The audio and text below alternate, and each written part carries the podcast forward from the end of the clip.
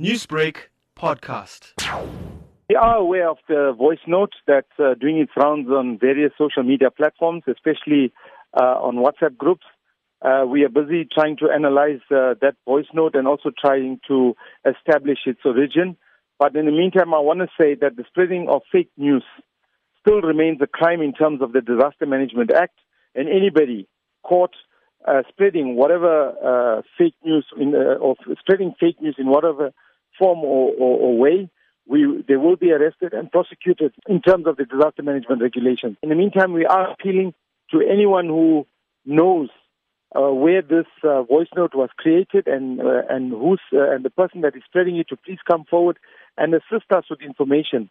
They can contact us on our toll-free crime stop number 086 00 10111 or on the MySAPS app. It's an application which can be downloaded on, on any Android or iPhone. Just go into Play Store and click uh, MySAPS app, and uh, Play Store will prompt the person to download that app. All information will be treated with strictest confidence and callers or informers may remain anonymous. And is such fake news in any way tampering with police work during the pandemic? When people start to create um, any form of fake news, it does uh, bring about a certain degree of pandemonium it does cause, uh, you know, uncertainty amongst people, and this is one of the reasons why we highlighted that the spreading of any fake news uh, related to COVID-19, especially, would be prosecuted in terms of the disaster management regulation, precisely to prevent uh, uncertainty uh, and and misinformation uh, being communicated to the nation when we, in fact, are trying to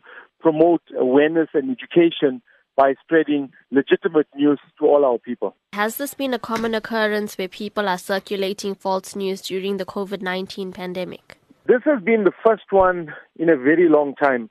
In the at the very onset, when uh, the disaster management regulation was gazetted and being uh, enforced, we've had one or two situations. Uh, in, in fact, if I can count, I think there were like about between three and five of those incidents of fake news, and then it just stopped. And then this has been the first one since I think uh, beginning of April. Newsbreak, Lotus FM, powered by SABC News.